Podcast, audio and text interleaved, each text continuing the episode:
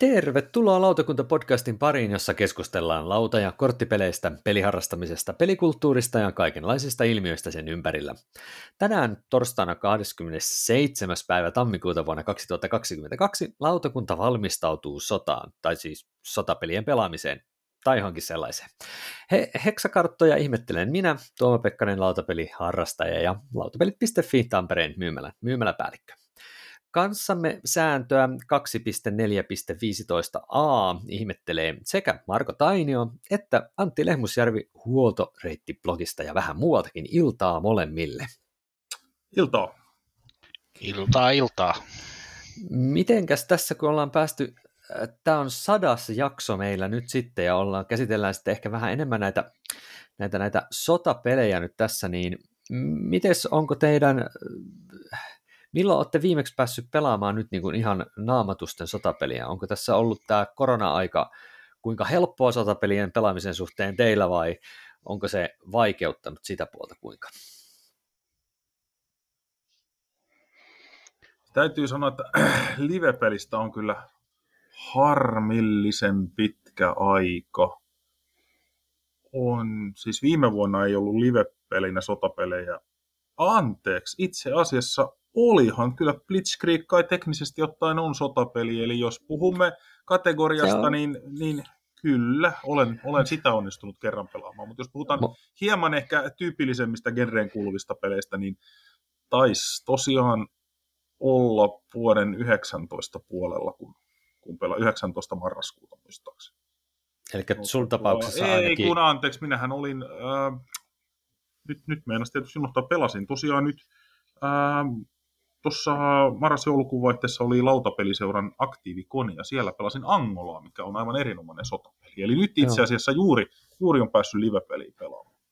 Mutta kuitenkin sanoa, siinä että... välissä oli vuosi kymmenen kuukautta Vuosi. ilman. Niin, eli pääasiallisesti kuitenkin varmaan sitten digitaaliseen suuntaan on Kyllä, tässä on tosiaan niin kuin vahvasti, vahvasti tullut toi Vassal tutuksi, koska toisin kuin totesit tuossa teidän digipeliesittelyssä, niin Vassal on itse asiassa aika versatiili ja monipuolinen, eikä suinkaan dinosaurus, jota ei tarvitsisi enää tutkia. Et niin, no, se on moduulista riippuvainen. Siitä löytyy, monesta peistä on tehty hyviä ja toimivia moduuleita, jotka on myös aika helppokäyttöisiä. Et tässä suhteessa, ää, kuten huomaat, lautakuntapodcastia on kuunneltu tarkkaan. Niin tuo. No niin, mutta se on hyvä, että jos sulla on esimerkiksi laittaa johonkin on, tai jossain huolto sanopas nyt siis teidän blogissa esimerkiksi, jos olisi joku hyvä lista vaikka semmoisista Vassal-moduleista, jotka just toimii niin kuin silleen hyvin, niin se varmaan voisi mm. kiinnostaa kuuntelijoita päästä kokeilemaan sitäkin alustaa. Mutta mitä se, Marko, sun tapauksessa, onko sulla live-pelit kuinka ollut jäissä vai onko päässyt kuitenkin matsaamaan? No enimmäkseen se on tietysti ollut tätä vassalia ja digitaalista, mutta viime lokakuussa meillä oli tämmöinen sotapelipäivä tuossa Sellon kirjastossa ja silloin, silloin pääsi pelaamaan sotapelejä koko päivän ajan ja sitten toisinaan on tuossa tullut käytyä esimerkiksi Twilight Rucklea pelaamassa kaverin kanssa, että tietysti sotapeleissä, kun niistä suuri osa on kaksinpelejä, niin ei mm. välttämättä tarvi isoa porukkaa, kun riittää, että on se yksi, jonka kanssa pelata, niin se vähän helpottaa myös näin pandemia-aikana. Joo, mä mietin just omalta kohdalta, että mä en ole ihan varma, että lasketaanko esimerkiksi Tammanin Halli sotapeliksi vai onko se vaan niin kuin aluehallintapeli sitten, että missä menee silleen niin kuin se sotapelin mm. raja, mutta ehkä siihenkin voidaan tässä keskustelun siirtyessä siihen aiheeseen niin käydä lävitte, että miten, mitä, mitä me niin kuin tarvitaan, että voidaan alkaa puhua niin kuin sotapelistä ja miten niitä sitten kategorisoidaan. Mutta aloitetaan ihan millä tahansa lautapelillä, eli mitä olette sitten viime aikana pelannut, oli se sitten Vassalin kautta tai ihan silleen niin kuin pöydällä kon- konkreettisilla osilla, niin mites Marko, tuleeko sulle minkälainen peli mieleen, mitä haluaisit kertoa meille, mitä olet päässyt pelaamaan? No ihan viimeisin peli, mitä on pelannut, on itse asiassa Lost Ruins of Arnakki tuolla PGAssa, mm-hmm. mutta itse asiassa mä ajattelin näin teeman mukaisesti niin puhua toisesta pelistä tämmöistä kuin OCS Hungarian Rhapsody, eli OCS Operational Combat Series-sarjan okay. peli, jota nyt on tässä viime aikoina, eli viimeinen vuosi tullut tätä yhtä peliä pelattua, ja tässä nyt vielä varmaan yksi vuosi menee, että vasta ensimmäistä 50 tuntia pelattu sitä.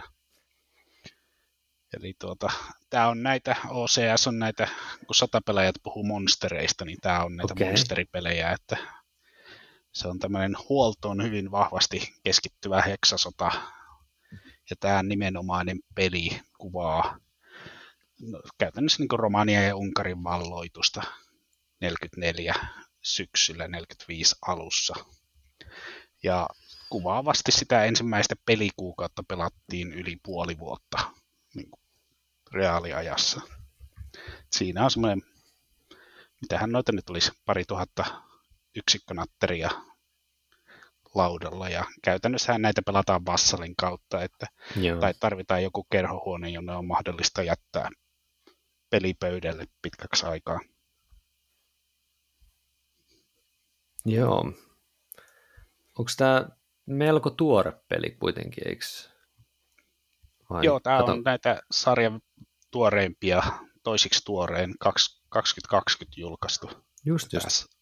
Sarja itsessään on jo aika vanha, mutta tämähän on sotapeleille aika tyypillisiä, että täällä on näitä tämmöisiä pitkiä sarjoja, joita vuosikymmeniäkin julkaistaan aina uusia pelejä. Niin... Okay. Joo, tämä on itselle, itselle kuitenkin vähän, vähän niin kuin tuntemattomampaa aluetta, niin siinä mielessä tämä on mielenkiintoista aina nähdä tällaisia erilaisia, erilaisia kuvioita. Miten tota, niin Antti, sulla, mikä no, peli sulle voisi tulla esille?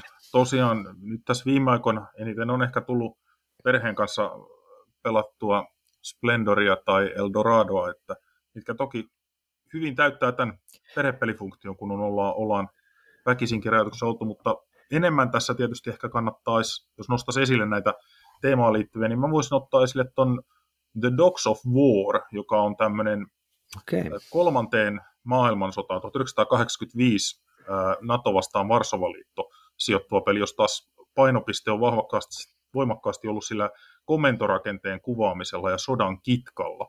että olen sitä pelannut Vassalin kautta nyt tässä en ihan yhtä pitkään kuin No mutta kyllä se tuossa, taisin jo, nyt on 11 kuukautta mennyt, että okay. kyllä sitäkin tässä hetki on, hetki on tahkottu, mutta siinä ollaan valitettavasti loppupuolella, koska Natolta alkaa taistelujoukot loppua pikkuhiljaa, kun panssariarmeijat on jyräämässä sitten Reinin ylitse, mutta kyllä se on, se on ollut siitä tosiaan kiinnostavaa, että siinä on hyvin kuvattu se, että miten se, että annat joukolle käskyn, se ei suinkaan tarkoita sitä, että siellä divisionallinen tankkeja mystisesti kääntyisi välittömästi, vaan siihen tulee tietty läpivientiaika sille, että milloin ne rupeaa toteuttaa sitä käskyä. Ja sitten taas tilanne saattaa olla muuttunut siinä vaiheessa, kun se käsky menee mm. läpi. Ja, ja lisäksi siihen voi vielä vaikuttaa, että jos esimerkiksi joku esikunta siitä johtopor siitä välistä tuhotaan ilmahyökkäyksellä, niin se käsky saattaa pysähtyä sinne ja se ei toteudu lainkaan. Et se on niin kuin tässä mielessä todella kiinnostavasti toteutettu peli, ja se on toi, silloin, sillä on muun muassa toimiva nimenomaan Vassal-moduuli, jolla on hyvä tehdä tota, hoitaa kaiken kirjanpidon ja muuta, siinä kieltämättä on melko paljon, että esimerkiksi tykistöyksiköiden ammuksista täytyy pitää kirjaa, ja se on kuitenkin jossain määrin toi, myönnän, että vaatisi vähän enemmän näpräämistä näin niin kuin käsipelillä pelattuna, mutta kone hoitaa sen automaattisemmin. Tämä on niin kuin ollut itselle semmoinen pitkäkestoisempi, joskin kieltämättä välillä kovin turhauttava, kun huomaa, että edes omat yksiköt, edes omat nappulat ei tee sitä, mitä haluaisi. Täytyy sanoa, että se on kyllä aika realistinen kuva myös varmasti taistelukentästä.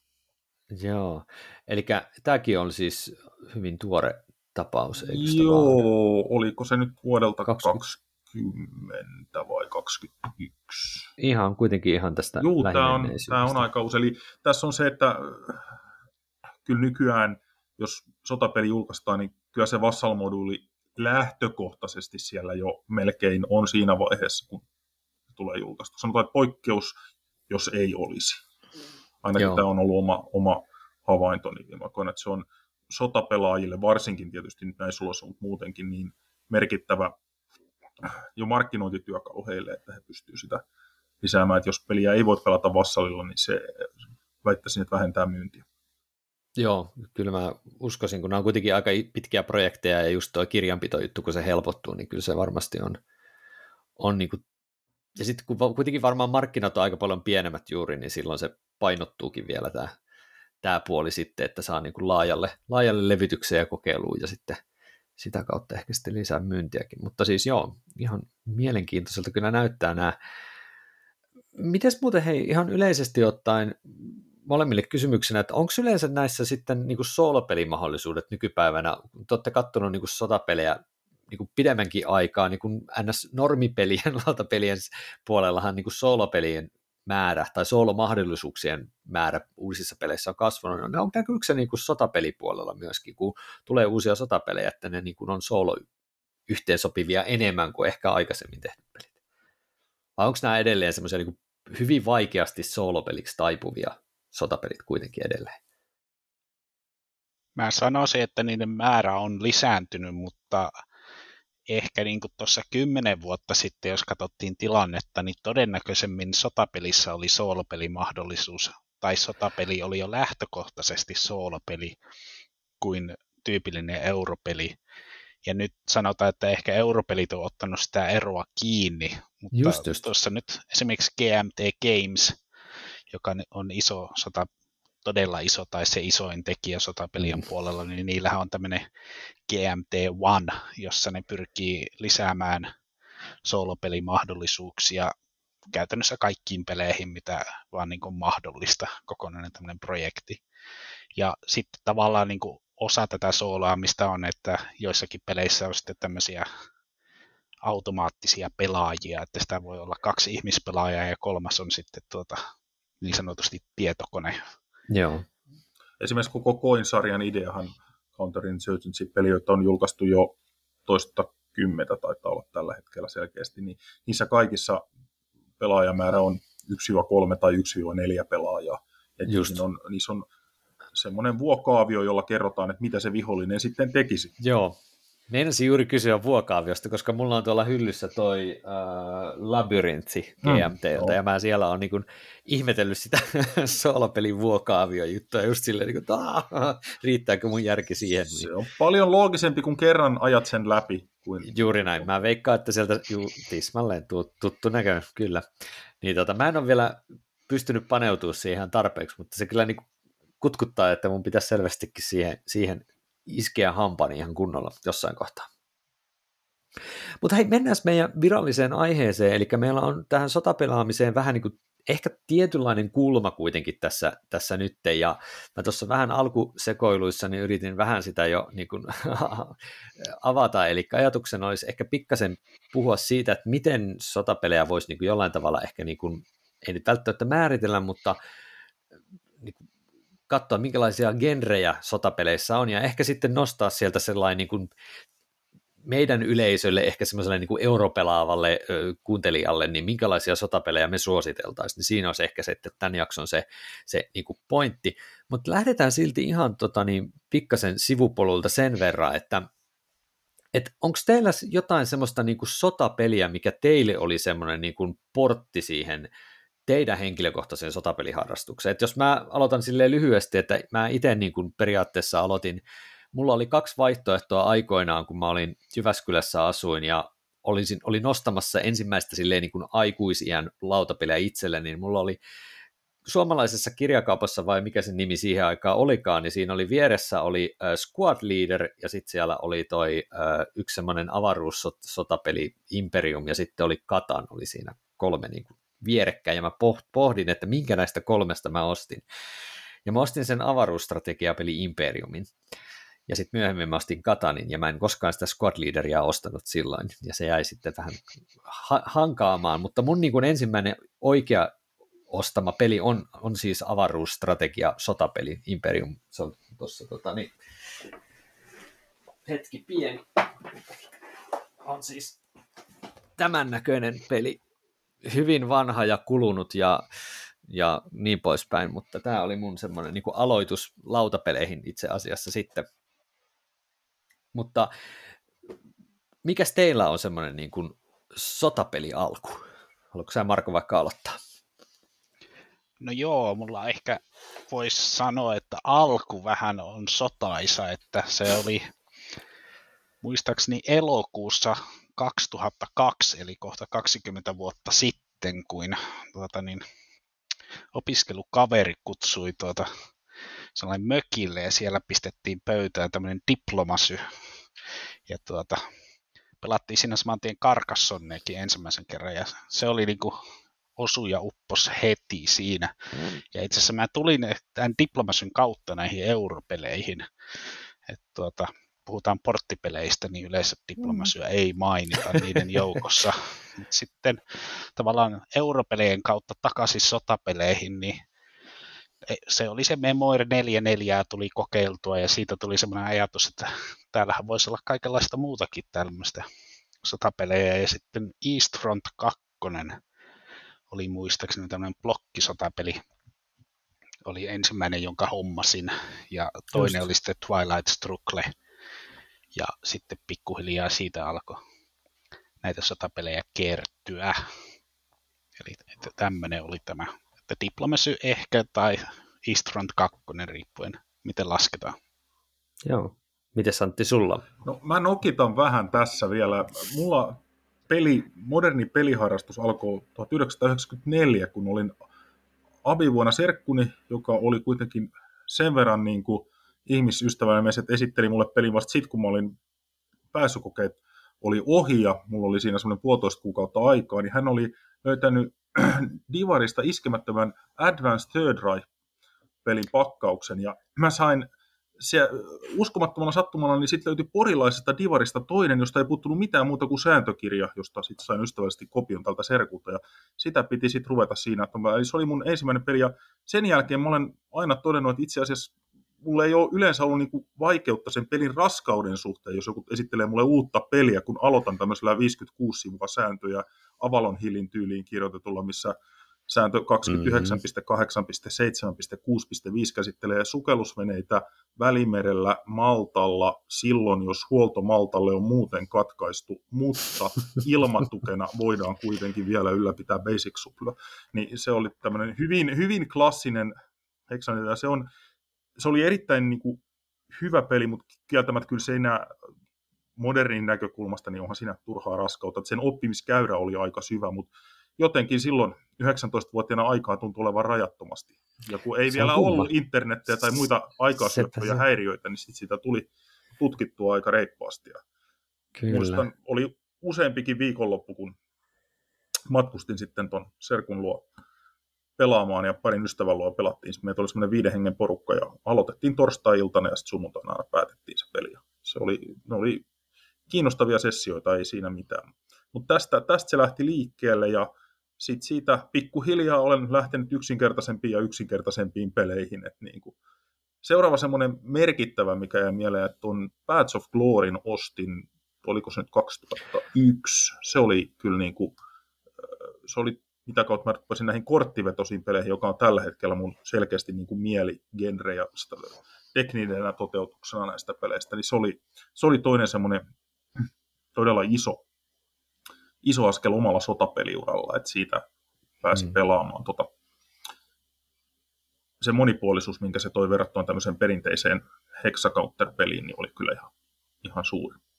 Kyllä, Mut ne on vähän on eri, ehkä eri ne, niin, isot askeleet. No sitten seuraava, seuraava oli sit se, kun ryhtyi itse sitten piirtelemään niitä pelejä sinne pöytälaatikkoon. Kyllä. Mä mietin, että mullakin on just silleen yläasteiässä, mä muistan, että oliko se joku Europe Flame tai joku tämmöinen niin vanha, vanha tota, niin, koko, tai joku tämmöinen melkein koko maailmaa koskeva. No. Mä en muista enää, mikä se peli oli, mutta se oli, että jotain tämmöistä niin kuin todella pitkää sotapeliä yritettiin. Ja sitten yliopistoaikana myös Empires in Arms, se Napoleonin aikainen Kyllä, se. sotajuttu. Niin siitä mulla on niin kuin mielikuva, että sitä on pelattu silleen niin kuin useammassa istunnossa, koska se kesti ja kesti ja kesti. Ja se on aika Enpä sanoa, mutta... se on, on pisin peli, jota on pelannut. Se kellotti kuitenkin. Joo. Kyllä, se hiukan, kyllä se yli 100 tuntia selkeästi vei. Joo, joo. Vi, ja kyllä se... Joku semmoinen 50 viikkoa meillä meni, kun niitä sessioita. Ja se kuitenkin vaati sen seitsemän pelaajaa, niin siinä se oma, oma järjestelynsä aina. On se kyllä, siinä nimenomaan kun se on se yhdistelmä diplomatiaa ja sotimista, niin se kyllä, kyllä oli niin kuin kokemuksena, se on myös erittäin immersiivinen. Että se on se, kyllä. antaa paljon just kuvaa siitä, mitä sotapelaaminen voi parhaimmillaan olla, että se vaatii joskus niin kuin isompaa aikaslottia, mutta sitten se vastaavasti ää, sit tulee sellaista niin kuin emergenttiä tarinaa, mitä ei vaan pysty kolmeen varttiin supistamaan, vaikka olisi Sehän kuinka se. hiottu europeli. Et mä muistan edelleen, että mä oon sitä pelannut ja mä muistan, että mä olin Espanja ja mä muistan, että mä sain turpaani siinä koko ajan, ja, mutta mä en muista niin kuin yksityiskohtia muuta kuin vaan, että siinä oli hyvin kiehtova se taistelumekanismi, missä valittiin sitä, että minkälaisia muuveja siinä taistelussa tekee. Ja sitten siinä oli todennäköisyyksiä, niin sen niin kuin aivopähkäily, että mitä se toinen tulee tekemään ja yritänkö mä counterata ja ottaa riskiä vai pelata, tiedätkö, niin tämmöisiä pieniä juttuja siitä on jäänyt mieleen, mutta mitä yksityiskohtia se enempää mä en muista kyllä koko pelistä. Mutta hieno kokemus ihan ehdottomasti. Eli itsellä on vähän sellaista niin kuin, vähän niin kuin jäänyt tuonne menneisyyteen tota sotapeliä, mutta mullakin tuossa noita muutamia blokkisotapelejä odottelee hyllyssä joskus ehkä teoreettista mahdollisuutta päästä jopa pelaamaan niitä, että en ole päässyt, en ole päässyt pelijuuristani eroon kyllä millään tavalla. Mutta jos mennään eteenpäin, nyt kun ollaan päästy näihin vähän niin kuin pelien nimeämisiinkin, niin mennään sen verran eteenpäin, että tota, et, sä Antti mainitsit, että sä oot tällä hetkellä vähän niin kuin erityisesti niin kuin se korttivetosen niin kuin pelien ystävä tällä hetkellä, niin onko sulla Marko jotain vastaavanlaista, jotain tiettyä nyt sotapelityyppiä, mihin, mihin sä oot tällä hetkellä erityisesti tykästynyt, tai mitä sä nyt haluaisit niin kuin pelata tai hankkia u- uuden jonkun pelin? Toi on hyvä kysymys, niin hyvä kysymys, että mulla ei ole suoraan siihen vastausta. Että tuota, näistä blokkisotapeleistä, niin kuin sinäkin mainitsit, niin olen yleensä tykännyt, ja se East, mainitsemani East Front 2 on edelleen mm-hmm. top 5 tai top 3 sotapelejä. Sitten on tällainen kuppi up aktivointi, pull-mekanismin pelit, joista mä tykkään, mutta mulla ehkä se teema on se, teema edellä mennään, eli to, niin kuin tuossa huoltoreitti blogissakin on hyvin vahvana mukana vähän niin kuin tutkailla näitä Suomen sotiin ja Suomeen liittyviä sotapelejä, joita ollaan tunnistettu itse asiassa huomattavasti enemmän kuin mitä alun perin arvelinkaan, niin tuota, ehkä se sanoisin, että Suomeen ja Suomen sotiin liittyvät sotapelit on se, se mi, mihin tällä hetkellä pyrkii suuntaamaan. Että enemmän tosiaan se teema kuin ehkä se mekaniikka on sulle tällä hetkellä ainakin päällä. Joo. Tuossa itse mietin, että itsellä on joskus pöytälaatikkoa yrittänyt miettiä, että se oli niinku, mä en ole mitenkään historian harrastaja itse välttämättä, mutta mä oon aina tykännyt historiasta, niin mä tuossa aloin miettimään aikoina, en tiedä, oletteko pelannut semmoista pakarakennussotapeliä Martin Wallacelta kuin A Few Acres of Snow, mahdollisesti tuttu. On tuttu peli, mutta itse asiassa on jotenkin aina onnistunut kiertämään mun pöydän, että sotapelejäkin nykyään on sen verran paljon, että vaikka ihan aktiivisesti harrastaa, niin kaikkia ei tule kokeiltua. Joo, niin se on justiin sellainen vähän tämmöinen kevyehkö, kevyehkö peli tietysti nyt tässä keskustelussa, mutta ajatuksena oli siis se, että me ollaan kiehtomaan niin kuin se, vähän niin kuin se aikakausi, mutta hirveän usein sotapeleissä tuntuu olevan niin kuin joku Amerikan, Amerikan sisällissota tai joku Pohjois-Amerikassa Intiaani, Ranska väliset tappelut tai Britit ja näin, ja ne, se ei mua niin kuin kiinnosta yhtään, mutta mä aloin niin kuin miettimään sellaista niin kuin pöytälaatikko pelisuunnittelua juttua ihan leikkimielisesti Kustaa kolmannen ajasta niin kuin, ja siitä, niin kuin, siitä jutusta sotaretkestä Venäjän suuntaan ja niin edelleen, mutta se, se nyt toki on jäänyt, jäänyt ajatuksen tasolle, mutta just se Siinä semmoinen... Niin kuin, yhdistää tuli... semmoinen niin kuin poliittinen näkökulma vahvasti Kyllä, myös, ehdottomasti. Että, niin sekä sisäpoliittinen tämmöinen, niin kuin, että miten saan säädyt pidettyä Kyllä. vielä kurissa ja sitten vastaavasti, että ettei Tanska kuulostaa itse asiassa ihan kiinnostavalta konseptilta.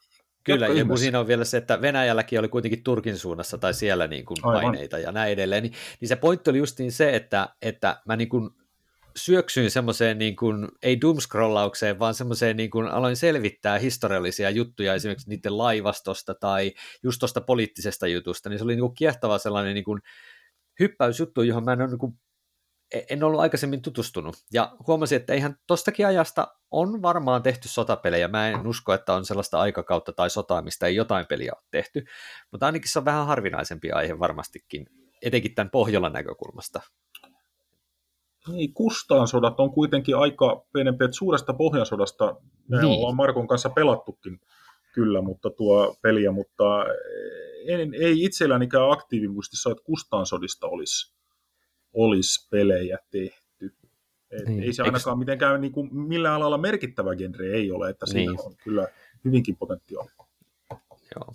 mutta se on vain justiin silleen, että, että tämä on niin kuin, että ihan näissä teemoissakin on siis niin kuin hirvittävän suuria niin kuin vaihteluita siitä, että miten tarkkoja esimerkiksi voi olla se aihe, mitä käsitellään sotapelillä. Ja jos tämä olisi vaikka semmoisena teoreettisena aasisiltana vähän niin kuin tähän niin kuin juttuun, minkä te olette huoltoreittiin tehnytkin siis näistä niin kuin, äh, vähän niin kuin sotapelien kategori, niin kuin, tai alagenreistä, eikö sitä vaan, liittyen siihen vähän niin kuin siihen skouppiin, siihen niin kuin tasoon, millä tarkastellaan sotaa. Mites, haluaisiko jompikumpi esitellä lyhyesti tämän, mitä mä yritin tässä niin kuin vähän alustaa. Eli siis se, että voidaanko jakaa niin kuin sotapelit vähän niin kuin kolmeen eri tasoon. Sen, mitkä se nyt oli, siis operatiivinen, strateginen vai... Ja taktinen. Tak- taktinen, joo. operationaalinen ja strateginen taso, jos näihin joo. kolmeen. Joo, mä voin esitellä tämän, että, että tavallaan mä, mä rupesin miettimään, että kun sotapeleistä puhutaan, niin usein sanotaan jotakin, että vaikka Undaunted Normandy, joka on toinen pakarakennus, on pakarakennukseen perustuva taktisen mm. tason sotapeli toisesta maailmansodasta Just. Tai Normandian taistelusta tarkemmin. Tai Twilight Struggle on korttivetoinen strategisen tason sotapeli kylmästä sodasta. Niin tässähän tuota, tässä on kolme elementtiä sen pelin nimen lisäksi. Yksi on se, että mistä konfliktista tai sodasta on kyse. Mm. Toinen on sitten jotakin mekaniikasta, jos se mekaniikka, eli onko se korttivetoinen, onko se blokkisotapeli, onko se kuppiaktivointi, onko se pakarakennukseen perustuva. Ja sitten on siinä välissä niin on tämmöinen taktisen tai strategisen tai operatiivisen, joka kertoo siitä mittakaavasta tai skaalasta, mm. missä se peli tapahtuu alkaen niin kuin pienimmästä, joka on taktinen ja päättyen tähän isompaan strategiseen, josta joskus vielä eritellään tämmöinen suurstrategia erikseen. Pystytkö sä lyhyesti sanomaan, että mikä, jos puhutaan näistä taktista operationista ja strategisesta, että, että, että kun jotenkin tuntuu, että se taktinen on semmoista pienimuotoista juttua ja strateginen taas on vähän niin kuin hyvinkin pitkälle abstraktoitu tosi niin kuin korkealta tasolta oleva, niin mikä toi operationaalinen on, koska se varmaan ainakin näistä kolmesta on se niin kuin ehkä harvinaisin Joo, ja ehkä tämä, vähiten tunnettu. Joo, tämä on tosiaan, se, se on tosiaan se välimaasto siinä, niin. että jos niin kuin strategisessa ajatellaan yleensä mittakaavana on kokonainen sota niin. tai niin kuin todella iso osa sotaa ja sen pelaaja on jonkinlainen harmaa eminenssi, joka päättää kaikesta. Ja mm. taktisessa taas niin kun mietitään sitä konekiväärin paikkaa siinä tuota, maastossa, niin se operatiivinen on siinä välimaastossa. Se on noin kenraalit, jotka komentaa divisioonia tai armeijakuntia tai armeijoita, puhutaan kymmenistä tai sadoista tuhansista sotilaista, yleensä jollakin mitta, alueella, joka on kymmeniä tai satoja kilometriä aikaskaalalla, joka on viikkoja tai kuukausia. Eli tav- tavallaan vaikkapa jatkosodassa Karjalan kannaksen taistelut vuonna 1941 tai, ja uudestaan sitten 1944, niin se on niin operatiivinen taso, kun taas strateginen kattaa sen koko rintamalinian. Ja varmaan niin kuin koko, vähän niin kuin koko sodan sit myöskin, kenties ajallisesti. Niin, kyllä. Onko ne sitten, kun sä mainitsit sen joku suur, suurstrategiset, niin onko se sitten jotain vähän niin kuin strategisen tason peli, mutta operatiivinen, top, melkein vähän niin kuin hyvinkin niin kuin tarkasti kuvattuna tai jotenkin, vai mihin se viittaa se suur tässä nyt? Itse olen aina miettinyt, että sinä se grand strategy, niin kuin termiä englanniksi käytetään, niin viittaa siihen, että siinä on sen varsinaisen sotimisessa kuvattu usein paljon esimerkiksi ä, taloutta, mikä sen valtion Aa. resurssit on, diplomaattisia resursseja, että siinä se ei keskity pelkästään niiden sotilasjoukkojen liikuttamiseen, vaan just, siihen, just. Että, miten se koko valtio on valjastettu siihen, että esimerkiksi loppuuko ä, öljy, niin sitten homma pysähtyy tai tulee pukottaako liittolainen selkään. Niin esimerkiksi Empires in Arms on tyypillinen grand strategy, koska siinä tosiaan Just. se taistelu oli vain yksi osa sitä, ja toinen puoli on se, että jos Ranska hyökkää puoleesi, niin yrität tietysti toivoa, että saat Itävallan sitten hyökkäämään Ranskaa, jolloin ne joukot vetäytyy pois. Eli se on tyypillinen esimerkki tämmöistä suurstrategisesta pelistä, missä on muutakin kuin se sotilaallinen puoli. Joo. Oliko se Marko sitten esimerkiksi se peli, se Unkari-peli, minkä sä mainitsit se, niin onko se sitä operationaalista tasoa nyt sitten periaatteessa? Joo, OCS on nimenomaan tämmöinen oper- operatiivisen, no, se on itse asiassa jopa nimessä Operational Combat Series, joo. Mm, tietenkin. Ja, ja nämä operatiiviset, näissä on todella paljon tämmöisiä pelisarjoja, OCS, sitten on Standard Combat Series, joka on myös MMP Gamesin peli. Sitten on niin Nevskistä lähtenyt tämä Levien Campaign, joka on keskiaikaan liittyvä. Ja siellä näissä peleissä tyypillisesti huolto näyttelee todella isoa roolia, eli näissä pyritään saarrostamaan tai katkomaan vastustajan huoltolinjoja ja sillä tavalla näännyttämään vastustajan joukkoja. Että taktisella tasolla, kun mennään esimerkiksi taktisen tason peli, niin Memoir 44 on aika tyypillinen taktisen tason peli, niin siinä ajatellaan, että se kahakka tai se sotiminen on niin lyhytkestosta, että ne ammukset riittää sen. Mm. Ja sitten taas kun mennään strategiselle tasolle, niin siellä ei sitten enää sillä tavalla se mittakaava on yleensä jo niin iso, että se huolto ei ole välttämättä näyttele niin isoa roolia, mutta sitten tuossa operatiivisessa se huolto on vähän niin kuin kaikki kaikessa, että siinä tärkeämpää on se vastustajan huollon katkaiseminen kuin varsinaisesti se, ehkä se taistelu, tai taistelu on ehkä väline se huollon katkaisemiseen. Mm. Voisiko tästä ajatella jotenkin silleen, että, että kun sä Antti mainitsit mahdollisesti sotapeliksi määriteltävän sen Blitzkriegin, niin puhutaanko me Blitzkriegissä nyt siitä 20 minuuttia toinen maailmasta nostetaan kanssa sitten, niin onko se sitten minkä tason peli tällä määrit, määritelmällä? Kyllä se on todennäköisesti strategisen tason, koska siinä on kuvattu useita oh. eri rintamia, joiden yhteisvaikutus kuvaa sotaa. Eli se Kyllä. on toki erittäin kevyt, mutta strategisen mm. tasoa sinänsä kuvaava. Eli siinä on, jos siinä olisi kuvattu vain tätä, juuri, se, jos siinä olisi kuvattu vain yhtä rintamaa, niin sitten se olisi operatiivinen periaatteessa, mutta kun siinä on yhdistetty ne rintamat ja niiden kokonaisvaikutus on se, mikä vaikuttaa, niin kyllä se mielestäni pitää strategisesti kuvata. Sinänsä siis on täysin mahdollista tehdä strategisen tason pelejä, jotka ovat paljon kevyempiä kuin operatiivisen tason pelit, eli, eli tämä raskaus ei suoraan korreloi siihen. Mä itse asiassa olinkin tuohon justiin menossa, että nyt musta tuntuisi silleen, että sekä taktisen että strategiatason sotapelit on ehkä helpommin lähestyttäviä tälleen niin kuin vähemmän pelaaneille kuin tämä operatiiviset. Jotenkin tuntuu, että nämä operatiivisen tason pelit tuntuu olevan juuri niitä semmoisia mammutteja, semmoisia niin kuin haastavampia Oletteko samaa mieltä, että, että jos me halutaan niin kuin suositella tai lähestyä tätä silleen sotapelaamista vähän silleen niin kuin vähemmän harjaantuneiden tyyppien kanssa, niin on helpompi löytää sellaisia sopivia pelejä sekä sieltä taktiselta, mutta myöskin ehkä sieltä strategiselta puolelta.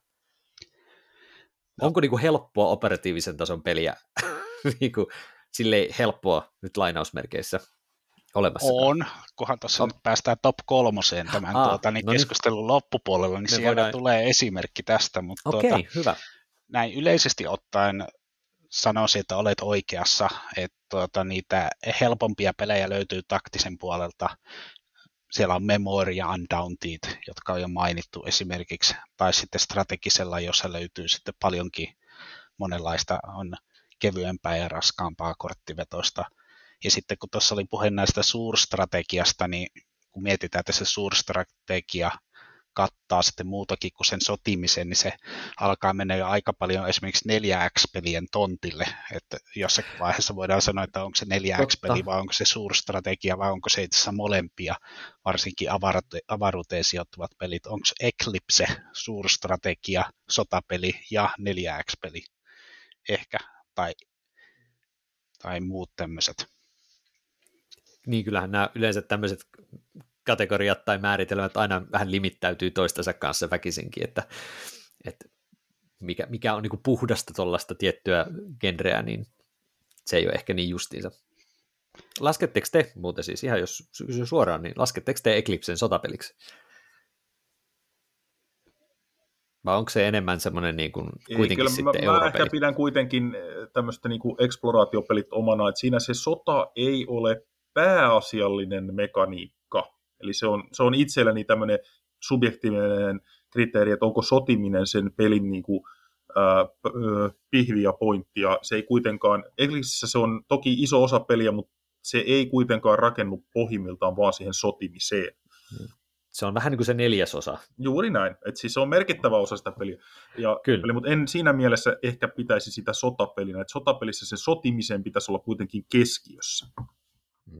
No, mä vähän samaan suuntaan heitän kysymyksen toisaalta vielä siitä memoirista, että kun, eikö siitäkin ole käyty keskustelua, että jotkut puristit ovat sitä mieltä, että se ei ole sotapeli, niin mitä te siihen väitteeseen sanotte, että Memoir 44 ei ole sotapeli? Mitäs Marko, lasketko sä sen sotapeliksi? Kyllä mä lasken se sotapeliksi, on se ihan selvästi sotapeli. Siis tämä sotapelin määrittelyhän nyt on tämmöinen, niin kuin, tästä on käyty monen kirjavaa keskustelua ja esimerkiksi internetissä ja eikä siitä ole päästy lopulliseen ratkaisuun, koska tämä nyt on taas semmoisia, että tavallaan sen tietää, mikä on sotapeli, mutta yritäpä määritellä, niin sitten yksi, kaksi rupeaa löytymään niitä rajatapauksia. Et Memorin kohdalla lähinnä se, että monet painottaa tämmöistä niinku realistisuutta, ja eihän se Memori hirvittävän realistinen ole, mutta siis siihen se vasta-argumentti on, että no ei nämä muutkaan pelit kyllä nyt varsinaisesti realistisia ole, että, että, että vaikka niissä voi olla sitä kromia, niin ei ne pääse lähellekään sitä oikeaa, että tuota, Tietysti yksi tapa katsoa sitä on, että voisiko niin, niin sanotusti oikeat taktiikat toimia siinä. Ja Memorissa joitakin tämmöisiä perusideoita, että saartaminen kannattaa siinäkin, mutta ja sitten tavallaan, kun tuossa Antti puhuu aikaisemmin siitä tästä Dogs of War-pelistä, että siinä ei käskyt mene perille, niin Memoirissa sitä voi ajatella, että kun et saa sitä korttia siihen oikealle sivustalle, niin se tarkoittaa sitä, että lähetti eksyi tai jotain muuta tapahtui siitä, että sen takia sodan komentaja ei saa sille puolelle käskyjä. Että. Mutta joo, kyllä mä Memorin laskisin sotapeliksi. Kyllä. Um, Miten tuossa tuli se, se, se, se niin kuin pelimekaniikat oli yksi tapa myöskin niin kuin lajitella tai pistää sotapelejä kategorioihin ja sitten ne teemat. Niin onko jotain muuta semmoista kuin tämä niin kuin taktinen, operatiivinen ja strateginen taso, niin, niin onko joku toinen niin kuin yhtä tärkeä tapa lajitella sotapelejä erilaiseen kategoriaan kuin juuri tämä taso, millä liikutaan? Vai onko se niin kuin se tärkein tapa just tämä taktinen, operatiivinen, strateginen? Mä ehkä näkisin tämän, mitä Marko toi jo esille, että, että se riippuu siitä, ne voidaan tosiaan lajitella sen perusteella, että mille, minkä tasoisia pelejä ne on niin kuin toimintaympäristöltään, tai sitten voidaan jaotella tämän mekaniikan perusteella. Se, että joku voi olla suuri blokkipelin ystävä, että haluaa pelata niitä sekä strategisella että operatiivisella tasolla, ja jollekin taas se taso on merkittävämpi, että nämä luokitteluperusteet on ei mun mielestä mm. voi sanoa, että ne olisi, niin kuin toinen olisi toista arvokkaampi, vaan se on henkilökohtaisesta Joo. preferenssistä kiinni. Joku haluaa Kyllä. pelata nimenomaan itärintamaan sijoittuvia taisteluja ja haluaa nähdä sitä, jolloin se sitten taas se äh, konflikti on, on tärkeä.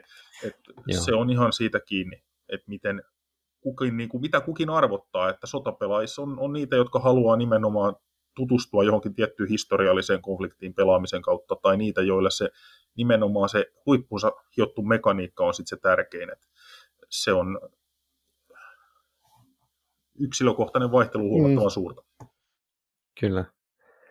Voisin oikeastaan niin kuin lisätä tähän, että juuri näin, että tämä teema on näitä niin kuin esimerkiksi kansainvälisiä näitä podcasteja kuuntelee, niin kyllä se teema nousee siellä vahvasti esille, että sotapelaamisessahan ne kolme isoa teemaa on Napoleon, USA-sisällissota ja toinen maailmansota. Joo, se on just Suomessa sanoisin, että se toinen maailmansota on varmaan niin kuin vähintään puolet.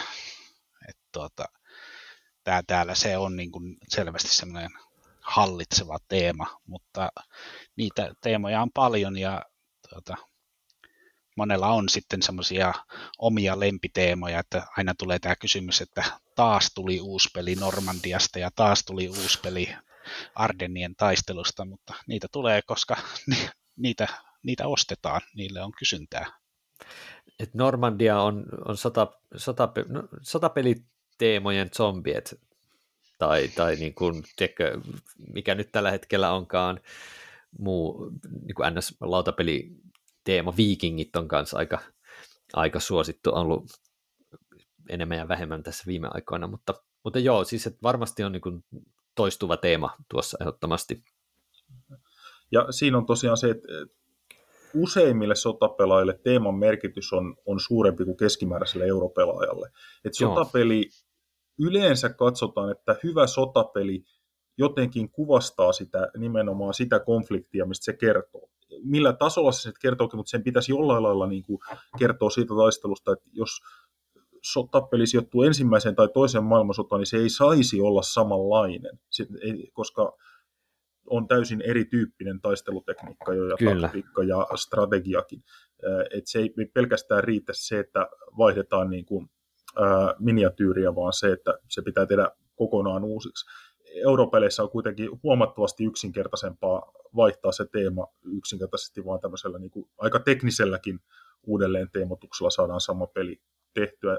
Sotapelissä teemalla pitäisi olla syvempi kytkös siihen itse peliin sekä pelimekaniikkaan ja sitten myös siihen niin kuin, ikään kuin tarinaan, minkä se kertoo. Kyllä joo, joo. Se, se, se, niin kuin se, se historia ja se justiin se teema siellä kyllä pitää olla ehdottomasti niin kuin näköisellä.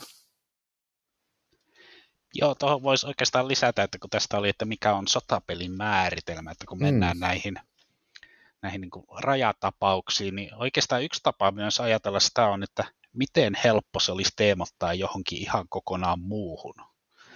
Eli otetaan nyt kaksi esimerkkiä, Undaunted Normandia toi Blitzkrieg, jotka on molemmat mainittu tässä aikaisemmin, eli Undaunted on tämä pakarakennukseen perustuva sotapeli. Niin jos lähdet miettimään, niin sen teemottaminen johonkin ihan muuhun teemaan, niin olisi todella, todella vaikeaa kyllä se peli on, siinä on niin joukkoja laudalla ja ne ampuu toisia ja kerätään pisteitä ja tällä tavalla ehkä siihen jonkun urheiluteeman pystyisi niin todella kovalla miettimisellä saamaan, hmm. mutta en, en tiedä mitä se voisi olla. Sen sijaan taas Blitzkrieg on semmoinen, että siihen voisi ihan pienellä miettimisellä niin se teeman pystyisi vaihtamaan ihan johonkin muuhun. Ja tämä tavallaan niin kuvaa sitä, että miten se teema ja mekaniikka, miten integroituja ne on, miten hyvin ne pelaa yhteen. Ja tämä, tätä voi niin kuin tavallaan miettiä yhtenä tapana ajatella, että jos sen teeman pystyisi ihan tuosta noin vaan vaihtamaan muuhun, niin onko se sitten oikeastaan sotapeli, vai onko se vaan peli, jossa on sotateema päällä. Onkohan tämä muuten yksi, niin kuin yksi, yksi kulma myös siihen, että, että mistä niin kuin vaikka sotapelaajia niin kuin tulee mukaan niin kuin harrastukseen se, että jos on joku itseä kiinnostava historiallinen juttu ja sitten löytää jotain kautta sitten siihen, sitä simuloivan tai siitä kertovan pelin, niin se voi olla myöskin semmoinen niin kuin tapa saada väkeä ehkä harrastukseen mukaan, en tiedä.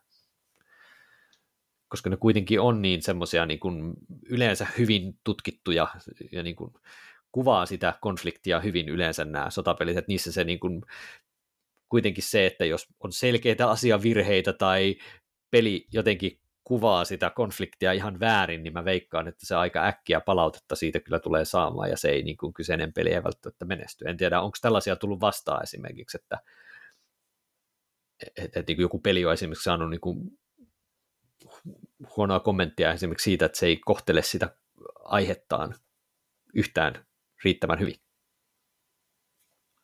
No, itse mä sanon, että kyllä ainakin sotapelaajat on, on hyvin tarkkoja itse tosiaan, mm. kun on, on kaksi peliä suunnitellut, niin kun tämä toinen Suomen sisällissotaan sijoittuva veli veliä vasta, niin sain kyselyä siitä, että millä perusteella olin rajannut ne saksalaisten mahdolliset maihinnousukohteet. Siinä on merkitty alue, mihin saksalaiset saa maihin ja sitten linkkasin kyseiselle herralle kyseisen vuoden jäätaulukon, että missä sitten jäärajat kulki huhtikuussa 18, ja hän oli erittäin tyytyväinen, että selvä, että hän, hän oli vaan katsonut keskimääräistä jäätilannetta, jonka olisi, olisi mahdollistanut sen mainos, mutta jos kerran tällöin oli toinen, niin sittenhän tämä on ihan oikein tehty.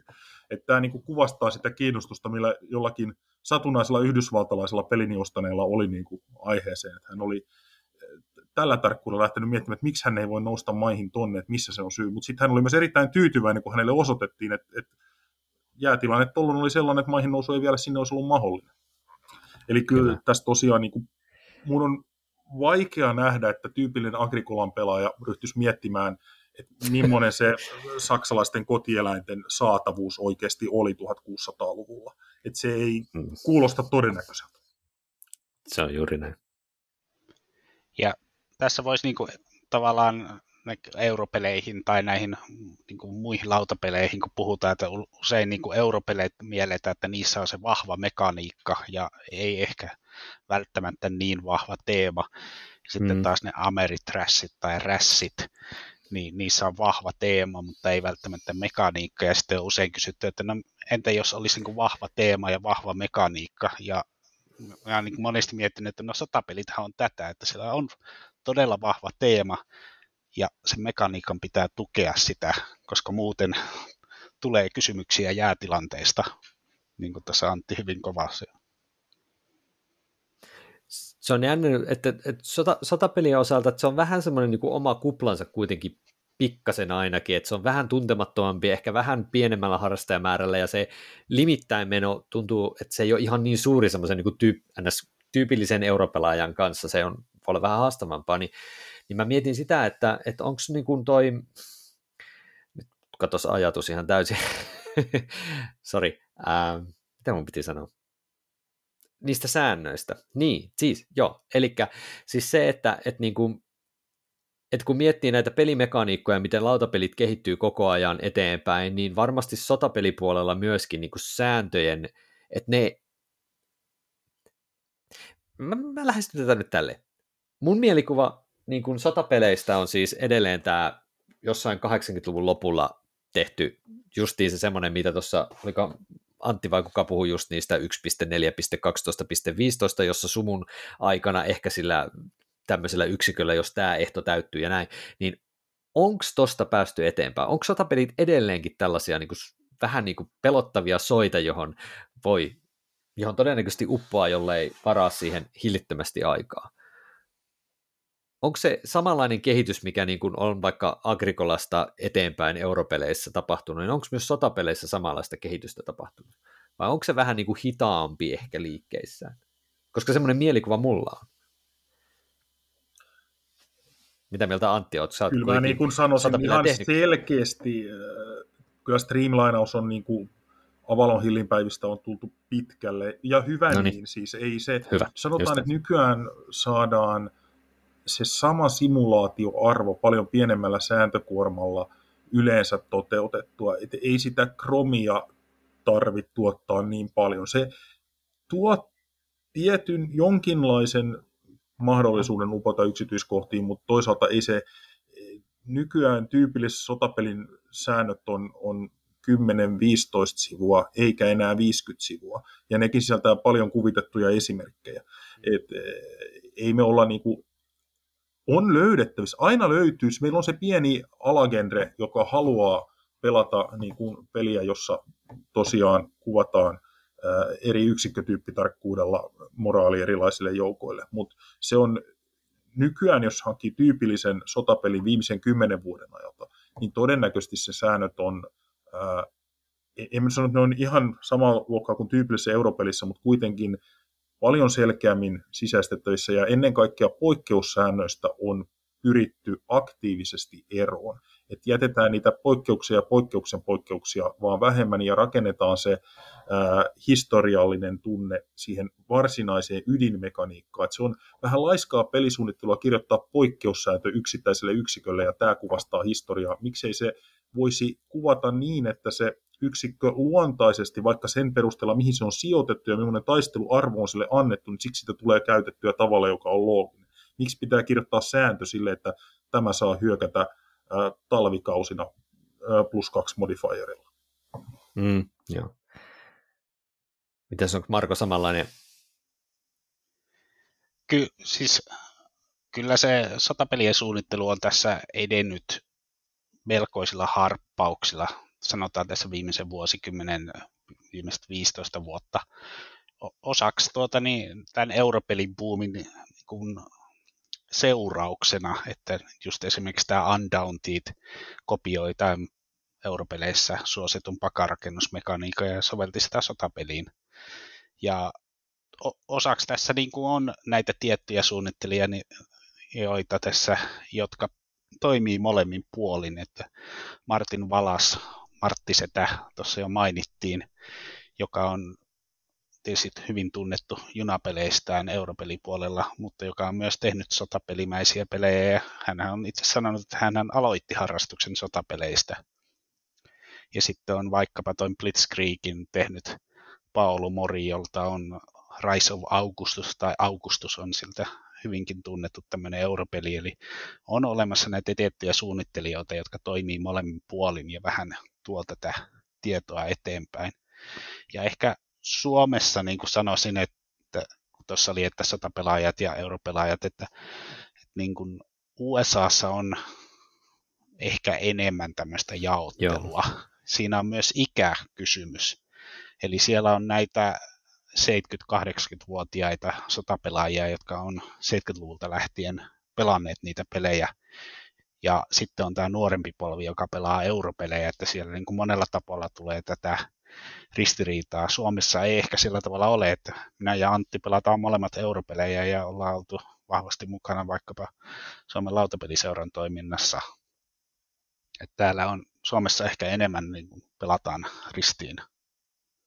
Ja se on tietysti vaan hyvä asia, että ei, ei ole semmoisia bunkkereita tietyllä on, tavalla. Siis se on myös näin sotapelaamisen kannalta, niin on huomattavasti helpompaa, jos siellä samassa konissa, missä on ensin pelattu Agricola, niin äh, sitten voi niin kuin ehdottaa jotakin äh, keskitason näppärähköä sotapeliä, että otetaanko tämä ilman, että se saa aikaan niin kuin välittöntä viluväristystä muissa, että se on kuitenkin ihan mahdollinen skenaario. Et ei se totta kai kaikille on aika se, vaikka ei kiinnosta kaikkia, mutta kyllä mä kans koen, että tässä on niinku huomattavaa ristiinpelaamista. Ja se on, se on tosi, juuri näin, se on juuri näin.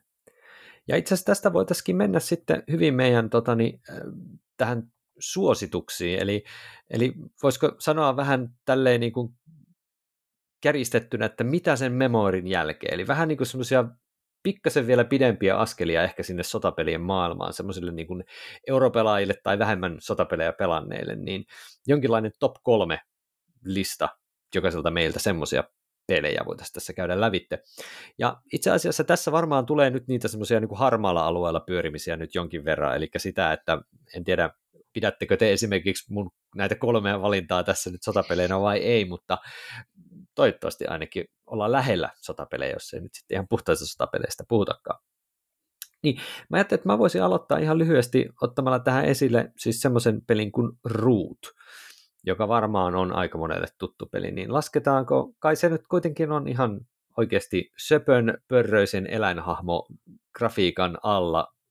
Eikö se ole, mitä, onko se lähellä Coin-pelisarjaa jopa, niin kuin jotkut on sanonut, vai kuinka lähellä sotapeliä puhutaan ruutista. Eli eläimet taistelevat alueista ja jokainen faction, mikä siinä pelaa, on hyvin erityyppinen, että se on aika asymmetrinen peli. Että siellä on ohjelmointipeli on osalla ja osalla on taas semmoinen moottorirakennuspeli ja osa on taas sitten semmoinen niin kuin, no, kuitenkin korttivetoinen peli, missä on myöskin vähän taistelua. Niin mä ehdottaisin ruuttia. Oletko Antti pelannut täytyy sanoa, että se on, tässä on tämä viimeisen parin vuoden aikana ollut valitettava käppi pelaamisessa, on, on saanut aikaan sen, että ruuttia en ole vielä päässyt pelaamaan. Et niin kuin siinä mielessä en, en, en voi niin kuin antaa omaa kohtaista, että tosin itse olen sanotaan, itse edustan tämmöistä melko liberaalia kantaa, että on, harrastukselle ei ole hyväksi rakentaa liian suuria rajaa. En voi omasta kokemusta kommentoida. Onko Marko sulla kokemusta ruutista? Minäkään en ole pelannut ruuttia, mutta siis tämä on juuri näin, niin kuin sanoi, että tuota, ruut on vähän niin kuin otetaan koin pelisarja, vaihdetaan oikea historiallinen tapahtuma tämmöisiin söpöisiin eläimiin, jotka tekee vähemmän söpöjä asioita toisilleen. Ja siihen hieno grafiikka päälle. Ja sehän on voittanut, eikö se ole The Dice Tower on palkinnut sen ja puhunut siitä paljon ja voittanut paljon Kyllä. erinäisiä erinäisiä lautapelipalkintoja. Hyvinkin ja paljon. Minun mielestäni niin kuin erinomainen valinta, vaikka en olekaan itse kokeillut vielä. Tekisi kyllä huomattavasti mieli kokeilla. Mutta... Siitä on myös erinomainen esimerkiksi Steam-versio olemassa ja kai tämmöisille niin kuin kannettaville tablettilaitteillekin taitaa olla versio. Ja mua kutkuttaa sitten päästä itse asiassa varmaan hankkia se digiversio justiin sitä varten, että pystyisi sitä ehkä saada enemmän pöydälle, mitä nykypeliporukassa. Mutta ruutista, niin mitäs Marko sulla vaikka olisi sun kolmantena? Joo, tota, minä teen tämän listan sillä tavalla, että mä vähän niin kuin tällainen steppeinä, että tuota, helpoimmasta vaikeampaan ja sitten vielä jotta tämä ei olisi liian helppoa, niin joka pelissä on eri konflikti ja jokainen on eri tasoa. niin tuota, okay. Nyt aloitetaan tässä, kun sanoin, että, että siellä operatiivisissakin peleissä löytyy näitä helpommin lähestyttäviä. No niin. Nostaisin tämmöinen 2011 julkaistun pelin kuin Sekigahara, The Unification of Japan, joka on GMT Gamesin julkaisema peli vuoden 1600 sisällissodasta Japanissa, joka kesti seitsemän viikkoa, tai siinä oli seitsemän viikon kampanja, sen takia lasken sen nyt tässä tuota, operatiiviseksi, vaikka se koko sen kyseisen konfliktin kestääkin, että siltä osin sitä voisi myös miettiä strategisena peleinä, mutta nyt, jotta tämä lista pysyy koherenttina, nyt se on operatiivinen peli.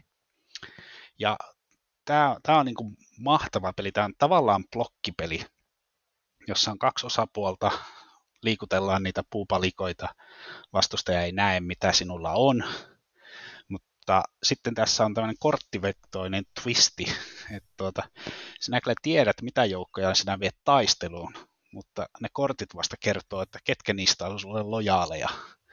Eli se voi olla, että jos sulla on mätsäävä kortti, niin ne taistelee sinun puolesta. Jos vastustajalla on tämmöinen, tuota, mikä petturikortti se nyt olikaan, niin ne joukot kääntää miekkansa sinua vastaan. Ja jos sinulla ei ole korttia, niin ne vaan vetää lonkkaa siellä eikä osallistu taisteluun ollenkaan. Ja tuota, tämä on aivan niin kuin, tämä on mahtava mekanismi. Siis tuota, tämä on oikeasti niin kuin yksi parhaita pelejä ylipäätänsä ja yksi parhaita sotapelejä. Ja tuota, kesto, no PGG väitti kolmen tuntia, mä sanoisin sen parin tuntiin pystyy pelaamaan, että tämä ei edes ole niin, kuin niin hirvittävän pitkä. Myös tämän pelin suunnittaja Matt Kalkkin on hyvä esimerkki henkilöstä, että häneltä löytyy myös sitten tämmöisiä europelimäisiä pelejä pari kappaletta ja hänen seuraava peli tulee olemaan kilpaajoon keskittyvä. Okay. Eli tuota, yksi näitä suunnittelijoita, jotka Hyppii toimii niin niin vähän niin kuin molemmilla puolilla. Mm, kyllä. Ja tämä oli tosiaan puhdas kaksinpeli, tämä Sekihara. Tämä on puhdas kaksinpeli, Juh. kyllä. Löytyy muistaakseni esimerkiksi Jukatasta. Okei, se on jo sitten kyllä ihan, ihan sitten digitoitu sitten semmoisellekin alustalle.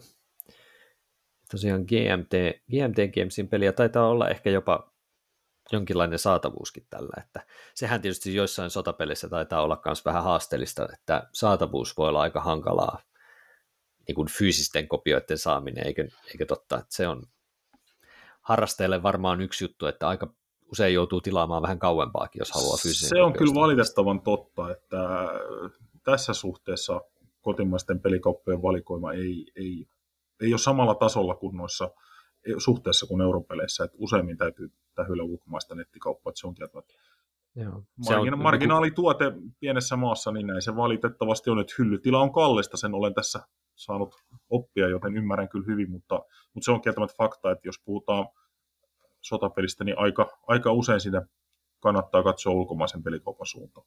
Kyllä. Et sanotaan, että niin itse pyöritän sitä Tampereen lautapeli.fi myymälää, niin täytyy sanoa, että kyllä mullakin niin GMTssä mä yritän pitää semmoisen, niin että mulla on, sanotaan, että mulla on GMT-pelejä hyllyssä aina silleen niin kuin kaksi tusinaa, jos on mahdollista, että mä niin yritän pitää sellainen, niin kuin, että mä pystyn sanomaan, että jos joku satapeliharrastaja tulee, niin mulla on jotain edes näyttää, mutta, mutta että GMT on varmaan se semmoinen niin kuin ehkä helpoiten Euroopasta ja Suomestakin saatava, niin kuin, mutta sitten jos mennään noihin Multiman Publishing, kun se oli se MMP vai, niin, niin niihin sitten saattaa olla ehkä tämmöisiä niin kuin alan harrastajaliikkeitä sitten, jossa voisi niin kuin enemmän, että oliko tämä, mikä tämä on kotimaiset, tämä Vanha liitto. Niin, vanha liitto justiin, niin esimerkiksi tämmöisen liikkeen kautta sitten voisi sitten ehkä saada joitain tuotteita sitten ainakin.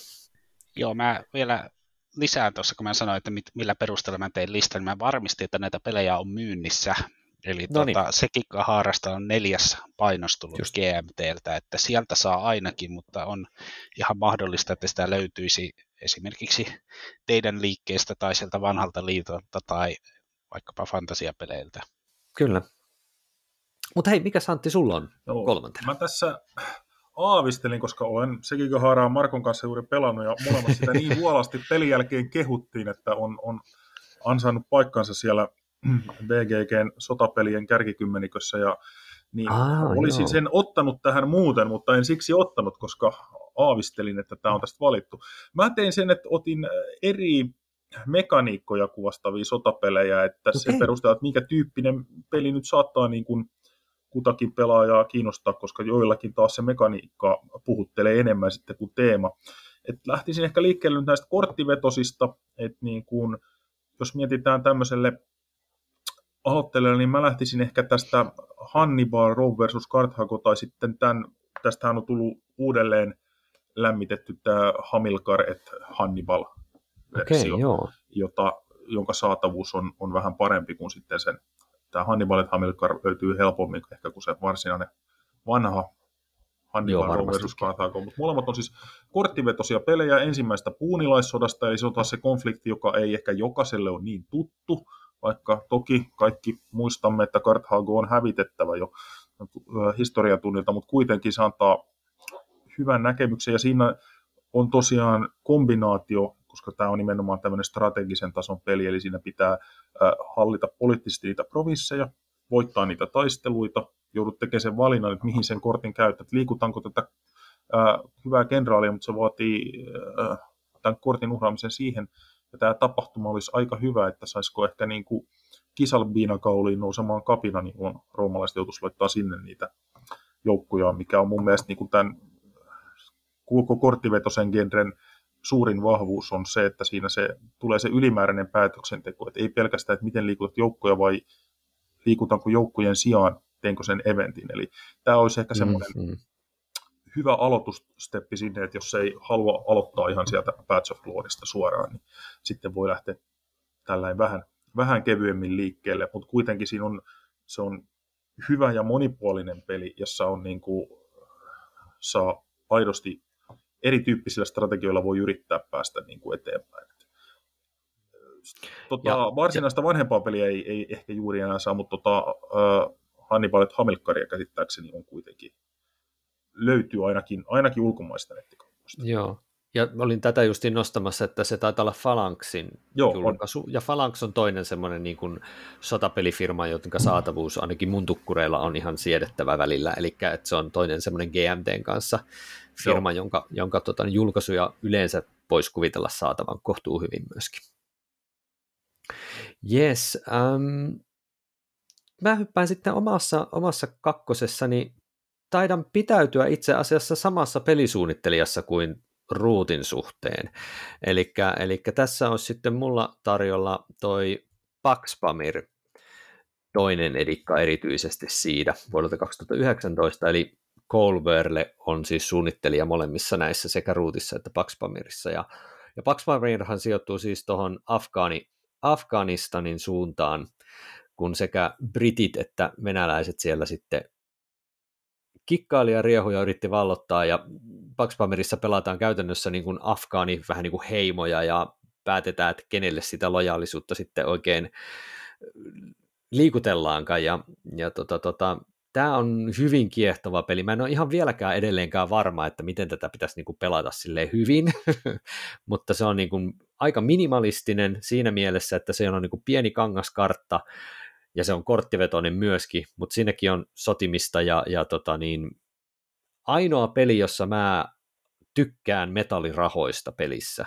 Mä en oikein siedä metallirahoja yleensä missään lautapeleissä, mutta tässä pelissä on niin hienot deluxe metallikolikot, että pisteet kotiin siitä ehdottomasti. Eli Pax Pameri Second Edition olisi mun mielestä semmoinen ehkä vähän sinne sotapelipuolelle pikkasen yrittävä peli. Ei välttämättä ihan supervahva tällä genrellä, mutta onko Pax Pamiria kuinka päästy pelaamaan? Ykkös- tai kakkosedikkaa, kumpaa vaan. Mitäs Marko, onko sulle Pax Pamir tuttu? Pax Pamir on aiheeltaan, eikä se ollut The Great Game, jos sitä kutsuttiin sitä Kyllä. Venäjän ja Englannin välistä Afganistanin vääntöä, mutta valitettavasti sitä peliä en ole päässyt pelaamaan. Mutta kaikki se, mitä olen sinne kuullut, tukee sitä, että se on ihan erinomainen valinta tälle listalle. Entäs Antti, olitko pelannut? Ei, täytyy, täytyy myös sanoa, että se yksi sotapelaamisen huonoja puolet, sotapelit on keskimäärin selvästi pitempiä kuin europelit, niin sitten se, että rajallista peliaikaa, niin täällä ihan tämmöisen, niin kuin, ja ne on keskimäärin hieman raskaampia, niin sitten kun on opetellut yhden pelin, niin sitä haluaa yleensä pelata useamman kerran, niin, niin tulee pelattua lukumääräisesti vähemmän erilaisia nimikkeitä. Et ainakin itsellä tämä on ihan selkeä verrattuna europelejä tai sitten näitä sotapelejä, niin sotapeleihin käytän enemmän aikaa, mutta europeleissä pelaan useampia pelejä, niin tämä on niitä, että ei ole sattunut sellaisen aikaan vastaan, että en olisi jo loppautunut johonkin toiseen pöytään, jossa mm. sitten vietän seuraavat 6-8 tuntia. Joo, että tämäkin on semmoinen niin kuin, sanotaanko puolentoista tunnin tunnin peli, Joo. tämä Pax Pamirkin myöskin. Että, Joo. Se voisiko ottaa just... joskus odotellessa, että nyt tekee setupista. Esimerkiksi vaikka näin. Mutta sekin on justiin silleen, että tässäkin, tässäkin pelissä mun mielestä on niinku semmoinen niinku alkukirjoitus siitä, missä niinku avataan tätä konfliktia niille, jotka, joille todennäköisesti suurimmalle osalle ihmisistä ei ole hirveästi käsitystä tästä kyseisestä ajanjaksosta siellä päin maailmaa. Niin, niin tässä on kuitenkin tämä historiaosuus on myöskin hyvin vahva. Et mun mielestä tässä se teema ja pelimekaniikka ja se se, miten sitä niin kuin pelataan, se on niin kuin mun mielestä simuloi hienon oloisesti ainakin sitä hommaa, eli kannattaa ehdottomasti tutustua, tutustua Pax Pamiriin. Sen saatavuus tällä hetkellä on ikävä kyllä, taitaa olla surkea, eli siinä mielessä tämä on vähän huono, huono suositus nyt multa, koska saatavuus on tällä hetkellä heikko. Tämä on myöskin tällainen Kickstarter-projekti ikävä kyllä ollut, jotenka retailista on tosi surkea löytää tätä, jotenka sorry, mutta jos jossain päästä kokeilemaan, niin kannattaa ehdottomasti kokeilla. Ja en ole ihan varma, onko tästä tehty digitaalista versiota. Saattaa olla, mutta jo pelkästään ne semmoiset armeija tota niin, nappulat ja se kartta on jo, ja ne semmoisia, toki fyysisenä kappaleena tämä on parhaimmillaan. Mutta Marko, miten sun kakkonen? Siis mulla on nyt myös kort pakettivetoinen peli. Tämä on nyt sitten strategisen mittakaavan peli julkaistu 2018. Tämmöinen kuin Veli veliä vastaan. Ah, ihan outo. On ihan outo erikoinen. peli, joo. Kuka en tiedä, olisiko Antti tutustunut tähän. tota... En ole pitkään aikaan pelannut itse asiassa. Tuli tos, mä, vähän niin kuin, tuli, tuli vähän pientä yliannostusta tosi muutama vuosi sitten, kun tuli testaa. Sattuneesta syystä, joo. joo. Eli tämä on korttivetoinen peli Suomen sisällissodasta vuonna 1918, ja tuota, toinen pelaaja pelaa valkoisia, toinen punaisia, ja tuota, siinä kuukausittain edetään, ja yksitöitä liikutellaan kartalla, siinä on tämmöinen point to point pisteestä pisteeseen kartta, ja sitten siinä Saksa voi tulla tai tuleekin mukaan pelin korteista tuota, niin sen pelin loppupuolella. Tässä on, miksi nostin sen tähän, niin tämä on näitä yksin, yksinkertaisia, yksinkertaisimpia ää, tuota, korttivetoisia sotapelejä. Tämä on helposti lähestyttävä, ei kestä kovin pitkään, sanotaan puolitoista tuntia. Ja tätä on helposti saatavilla, ja tämä on, mitä sotapeleihin tulee, niin tämä löytyy suomeksi. Mm-hmm.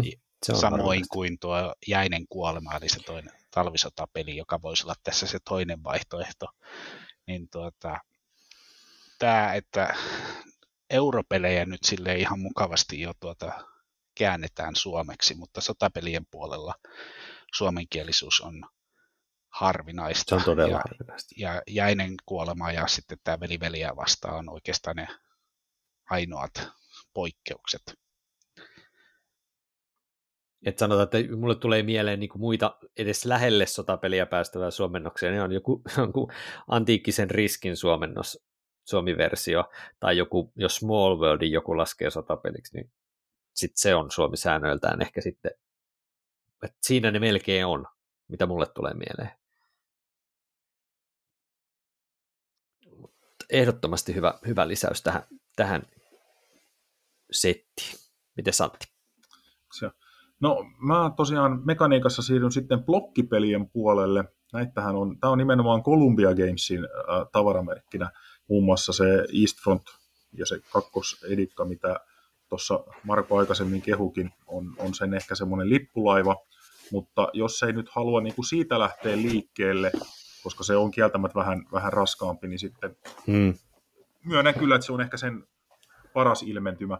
Mutta sitten voi lähteä vaikka semmoisin, että on toi Hammer of the Scots, eli no niin, hienoa, eli äh, Braveheartia tuolla pelattuna kuulijoille tiedoksi että, ja katsojille, että tämä ei tosiaan ollut kyllä suunniteltu. Et se on tietysti vaan kuvastaa Tuomon hyvää ää, pelivarautumista myös sotapeligenreen, että sieltä löytyy, löytyy kaikkia pelejä valmiina. Eli äh, Skotlannin ja, ja Englannin tämmöiseen konfliktiin, skottien vapautustaisteluun, jos niin voisi sanoa 1300-luvulla. Ää, eli blokkipeli, jossa siis ää, kantavan ajatuksena on, että tie, näet kyllä yksikön, mutta et tiedä, mm. onko se ykkösen kokoinen ää, heikko jalkaväki vai nelosen kokoinen ritariyksikkö. Ja sen perusteella sitten joudut niin kuin miettimään, että mihin, mihin kohtaan sitten niitä joukkoja se keskität. Siinä on myös toki vielä lisäntö, mutta tämä on niin kuin näistä semmoinen mielestäni ehkä helppo lähestymistapa blokkipelien maailmaa, että kiinnostaako se. Mun mielestä blokkipelit on äh, hieno alagenre, ne on niin kuin, äh, korttipelien ohella se, se toinen, mikä on niin kuin itseä sydäntä lähellä ja siinä on, on juuri se, kun siihen se saadaan luontevasti se sodan epävarmuus. Että sä, Just. Se tiedustelutieto, mitä sulla on, on aina puutteellista. Että kyllä siellä jotain on, et, mutta et, onko siellä tosiaan niin kuin lähes ää, loppuun kuollut ää, jalkaväki vai sitten vihollisen täysvahuinen eliittiyksikkö, niin sitähän ei tiedä ennen kuin taistelu alkaa. Hmm. Niin se on niin kuin siinä mielessä luo semmoista epävarmuutta, mikä musta on tärkeää hyvässä sotapelissä. Joo, tulee mieleen, että miten toi blokkijuttu, se on niin elegantti tapa toteuttaa mm. se, että kun mulla on, toki on rajallinen kokemus on teihin verrattuna edelleenkin, mutta oma yksi rakas peli Squad Leader, ei Advanced, vaan siis Squad Leader, niin esim. toteuttaa tämän saman sille, että joissain skenaarioissa laitetaan niitä semmoisia kysymysmerkitsittejä, vaan yksinkertaisesti mm. sä voit laittaa niitä niin kuin mm. hämäykseksi, että kun sä näet vaan semmoisen kuinka hirveä pino siellä on y- mukamassa yksiköitä, mutta sä et voi olla ihan varma, että että mitkä niistä on oikeasti yksiköitä vai mitkä on vaan sitä täytettä siellä, ja niitä mm. kysymysmerkkiä tota, niitä sitten. Ja niin toi blokki tekee sen huomattavan niin kuin jotenkin nätimmin. Mutta tu, tu, tuskasen harvoin on päässyt tuota, noita vielä pelaamaan, että ne on mulla vielä silleen niin kuin odottaa, odottaa vasta niin kuin pelivuoroaan jossain kohtaa. Mutta toi on just... Ne... Niin, mm. niin, mä voisin tuossa lisätä, että siis erinomainen valinta, vaikka tämäkin on peli, jota en itse asiassa ole ikinä pelannut Hammer of the Scotsia. Oh. Että tota, tämä pitää laittaa listalle, mutta Pistetään. mainitsin, että tuossa tuo Eastfront oli yksi minun ensimmäisiä pelejä, ja tässä puhuttiin tästä Columbia Gamesista, niin se on ainakin mielenkiintoista, että minä tutustuin Columbia Games tähän firmaan roolipelien kautta, koska Aa, he ovat tämän Harnmastersin okay. julkaisijoita. Just, just, just. Ja olen Harnmastersia pelin johtanut ja pelannut tuota niin, parikymmentä vuotta sitten. Ja sitten tavallaan heidän tästä sähköpostikirjeestä huomasin, että heillähän on myös sotapelejä.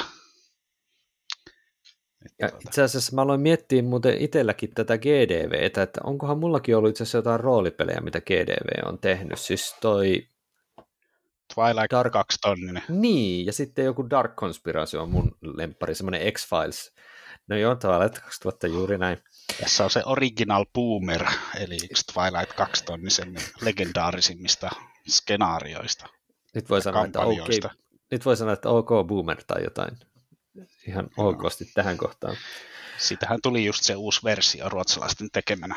Joo, kyllä näin se, näin se nostalgia nousee tuoltakin kautta sitten eteenpäin.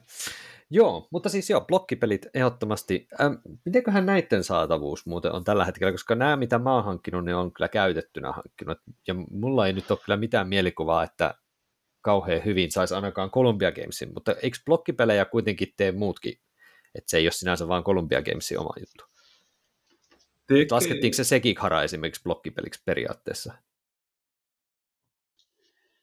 Sekikahara lasketaan PGGssä blokkipeliksi, mutta jos nyt ihan niin kuin mennään tarkasti, niin se ei ole, koska siinä blokkipeleissä on se olennaista se vahvuuden muutos niin, tekemällä näitä 90 Joo. asteen käännöksiä, ja sitähän okay. siinä ei ole, mutta tuota, se on niin kuin semmoinen rajatapaus. Niin kuin monet hyvät pelit on, että ne menee just sinne niin kuin rajoille ja luo siinä jotain uutta, että se on niin kuin aika tyypillistä monelle pelille, että ne ei ainoan täydellisesti sovi ennalta määrätettyihin niin ennakkoehtoihin. Se on juuri näin. Mutta hei, mä heitän sitten oman ykköseni vielä tähän, niin se olisi... No, tämä on itse asiassa BGGnkin Wargame tota, niin, listan ykkönen, eli War of the Ring – joka on mulla nyt sitten tässä se oma valinta. Tähän voisi myös laittaa vaihtoehtoisesti Star Wars Rebellionin, jos haluaisi, koska mä koen, että nämä on kaksi on aika lähellä toisiaan. Että tietyllä tavalla se mun mielestä Star Wars Rebellion vähän niin kuin Star Wars-versio World of the Ringistä, mm, ei pelimekaanisesti, mutta vähän niin kuin sama skouppi, sama tämmöinen niin kuin eeppinen ja miniatyyrejä ja näin edespäin, mutta tota, ehkä vähän, vähän kuitenkin toki pelinä täysin eri, mutta War of the Ring olisi nyt mun tässä kohtaa se oma valinta. Toki itselle se War of the Ringin omistaminen on ihan vaan puhtaasti, kun on, on Tolkienin ystävä vahvasti, niin ihan jo teeman takia se oli pakko, pakko hankkia, mutta lasken tämän myöskin semmoiseksi europelimäisiä juttuja sisältäväksi sotapeliksi kuitenkin. Se varmaan voidaan laskea sotapeliksi ihan hyvinkin. En tiedä, oletteko War of the Ringia tai sitä Rebellionia, kuinka päässeet sitten pelaamaan. Miten Santti, onko sulle kumpikaan näistä? Et, War of the Ring oli jo lähempänä. Sitä mun kerran piti pelata, kunnes sen jälkeen toi äh, valitettavasti sessio peruuntui. Sehän on kyllä selkeästi sotapeli mun mielestä, niin ei, ei, ei siitä ole kahta sanaa siitä. Se kuvaa historiallista konfliktia, vaikkakaan ei niin kuin meidän toteutuneessa historiassamme, mutta keskimaan historian merkittävää käännettä, niin ilman muuta se on sotapeli. Ja kyllä se, siinä se sota on nimenomaan se ykkösmekaniikka, jota ne muut asiat tukee niin siinä Joo. mielessä kyllä selkeästi mun mielestä niin sotapeliä. Ei siinä, siis voihan olla, että, että ää, JRR on sen vähän boostannut sinne listan kärkeen, mutta siis kyllähän se seisoo kyllä ihan omilla jaloillaan myös pelinä, ei siinä mitään. Kyllä. Mites Marko? Joo, mä oon pelannut tätä ja se on erinomainen valinta tänne. Kyllä, ehdottomasti se on satapeli, vaikka siinä se sormukseen liittyvä minipeli onkin, jota tietenkin ei ole olennaista siinä kokonaisuuteen nähden ollenkaan. Mutta tuota, kyllä se on erinomainen peli, ja tämähän on näitä FFGn, tuota, sieltähän on tullut paljon tämmöisiä ehkä niinku Ameritrash-rässimäisistä mm. lähtökohdista mm. Paljon muovia tyylisiä pelejä, joissa, joista tämä War of the Rings on niinku yksi, tai War of the Ring on niinku yksi parhaista. Kyllä ja sitähän pystyi pelaamaan mukavasti 2-4 joustavasti. Että. Joo, siinä pystyy tosiaan jakamaan vähän niitä vastuita, niin se toimii kyllä oikein hyvin. Kutkuttaisi, mä yritän, mä yritän tässä epätoivoisesti saada työkaveria yhtä pahuuden teille, että mä pääsisin pelaamaan sen kanssa mahdollisesti justiin näitä äsken mainittuja blokkijuttuja tai War of the Ringin kautta, niin katsotaan onnistunko vetää porukkaa to the dark side tai light side, mitä haluaa ajatella. Mites Marko, hei sulla sun ykkösvaihtoehtovalinta tähän kohtaan? No niin, kun mulla on nyt ollut operatiivinen ja strateginen, niin nyt mennään sitten taktiseen Taktisen. tasoon no niin. vuodelta 2004 tai 80-luvulta riippuen siitä, miten Aha. lasketaan. Ja nyt vähän niin kuin, nyt ei ole enää ihan kahluu altaassa, vaan nyt hypätään tämmöisen kuin Advanced Squad Leader Starter Kit. Eli tuota, jos niin kuin sotapeleistä on seurannut varsinkin taktisen tason, niin Advanced Squad Leaderhan on näitä, se on näitä isoja, se on. isoja pelejä siellä. Ja, tuota, ja se on niin iso, että sen aloittaminen, että kun ostat sata sellaisen tuota, puhelinluettelon paksuisen ohjekirjan ja yrität siitä lähteä tavaamaan, että miten sitä pelataan, niin siinä tulee kaikkia sukulaisia ikävä samalla kertaa. Ja tätä helpottamaan vuonna 2004 MMP Games julkaisi tämmöisen starter-kitin, jossa käytännössä oli otettu se iso ohjekirja poistettu siitä kaikki ylimääräiset, jätetty saksalaiset ja venäläiset ja amerikkalaiset jalkaväkijoukot muutamilla konekivääreillä, heitetty muutamia niin kuin tarkkaampujat pois ja ne sinun mainitsemat kysymysmerkit pois ja saatu se sääntökirja tiivistettyä 12 sivuun. Ja se on nyt sitten semmoinen paketti, että sen voi oikeasti ostaa, lukea ja sen pystyy sitten pelaamaan. Joo. Ja koska tiedän, koska tein niin itse. Eli to, tosin se piti kyllä lukea useammin kuin kerran. Mutta tuota, sitten jossain vaiheessa mä löysin, että jos joku tähän menee, niin BGGstä löytyy tämmöinen aivan mahtava se on joku niin toista sataa sivua pitkä J. Rickardsonin Starter Kit tutorial, jossa se käy ne säännöt läpi ja selostaa, miksi ne säännöt on sellaiset kuin ne on ja mitä niillä niin kuin haetaan. Ja sitä kautta oppii sen pelin kaikkein parhaiten. Okay. Ja, ja starterkittejä, näitä on nykyään neljä, niihin on lisäosia. Oh. Eli tuota, tavallaan MMP haki, että tämä olisi semmoinen helppo lähestymistapa ASL, että tästä voi sitten siirtyä siihen full ASL, mutta niin kuin ollaan havaittu, niin ASL, jotkut ovat jääneet siihen starter-kittiin todenneet, että tämä riittää, ei tarvitse tämän, tästä mennä eteenpäin. Että tässä on niin kuin jo melkein pelattavaa yhdeksi ihmisiäksi, että ei tarvitse mennä sinne full ASL-maailmaan, jossa sitten on huomattavasti enemmän pelattavaa kuin yksi ihmisikä. Ja tietysti tässä voi mainita semmoisen, että tätä on saatavilla. Tarkistin juuri sieltä vanhasta liitosta saa tällä hetkellä, tai Amazonista voi tilata. Mutta tämä on siitä mielenkiintoinen, että ASLn pelaamisenhan on Suomessa ihan kokonaan oma järjestö, Self Rally ry, joka järjestää bootcampeja ja muita vastaavia. En ole käynyt kokeilemassa, mutta ajatuksena on, että siellä oppii sitä pelaamista. Niin tuota, tämän nostin tämmöiseen. Tämä on, menee jo sitten vähän vaatii enemmän harjoittelua, mutta se ASL on kuitenkin niin hallitseva peli täällä tää, tässä niin kuin sotapelien puolella, että sitä on niin kuin hyvä, hyvä vähän niin kuin kokeilla, että näkee, että mitä se on. Liittyykö se Vassal nyt jotenkin myös aika vahvasti tähän ASL vai sekoitanko mä jotenkin muuten, että... Kyllä, siis se Vassal on tai siis se lähti liikenteeseen nimellä Vassal Virtual ASL.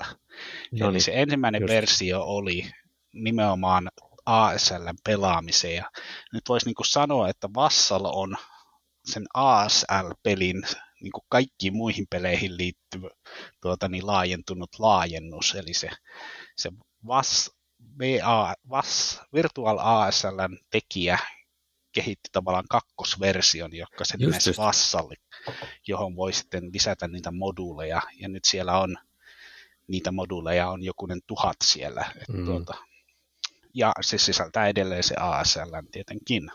Tuota, kyllä.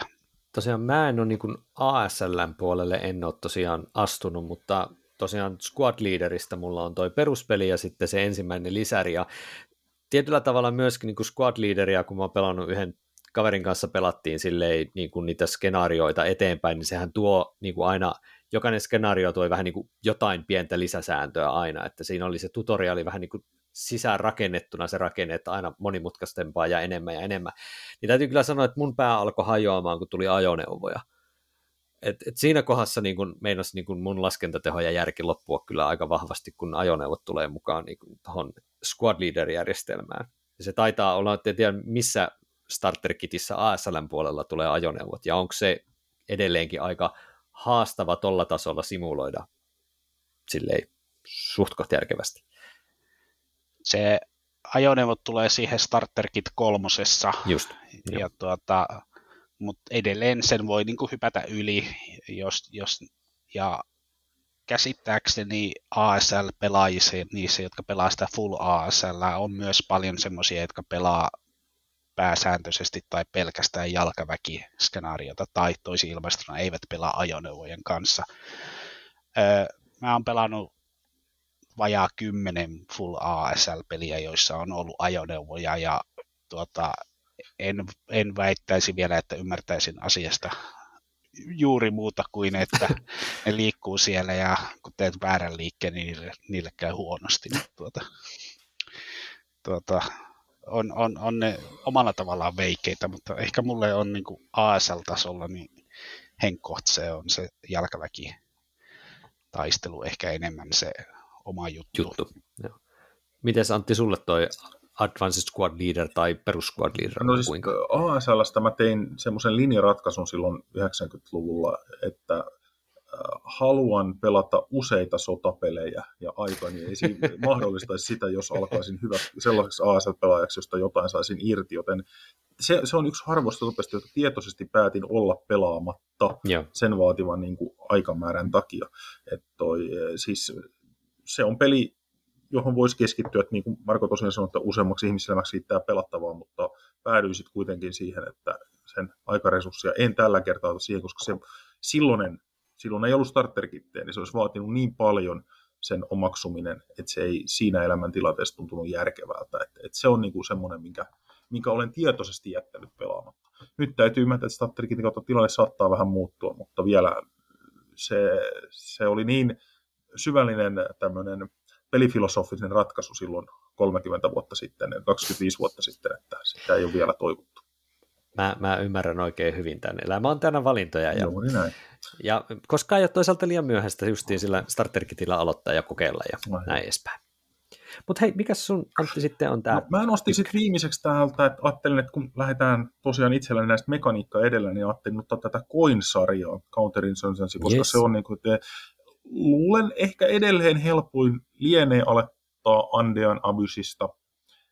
Tosi mikä tahansa melkein näistä, ne on hyvin samantyyppisiä, että, että kuin sarjasta voi melkein valita sen mukaan sitten, jos joku Joo. teema kiinnostaa. Just. Ja toisaalta melkein missä tahansa sotapelissä on tietenkin vielä enemmän kuin europelissä helpompi päästä mukaan, jos vastapelaaja tai vastapelaajista edes joku on, on kokenut kyseisessä pelissä. Eli tässä mielessä kannattaa, jos löytyy niin kuin sotapelaaja, väitän, että sotapelaajat se on vielä kuitenkin sen verran pieni piiri, että siellä mielellään otetaan uutta vertotaistelukentälle, eli jos niin kuin lähtee vaikka lautapeliseuran foorumilla kyselemään virtuaalipelitovereita ainakin, niin yleensä kyllä sieltä varmaan joku onkeensa ottaa.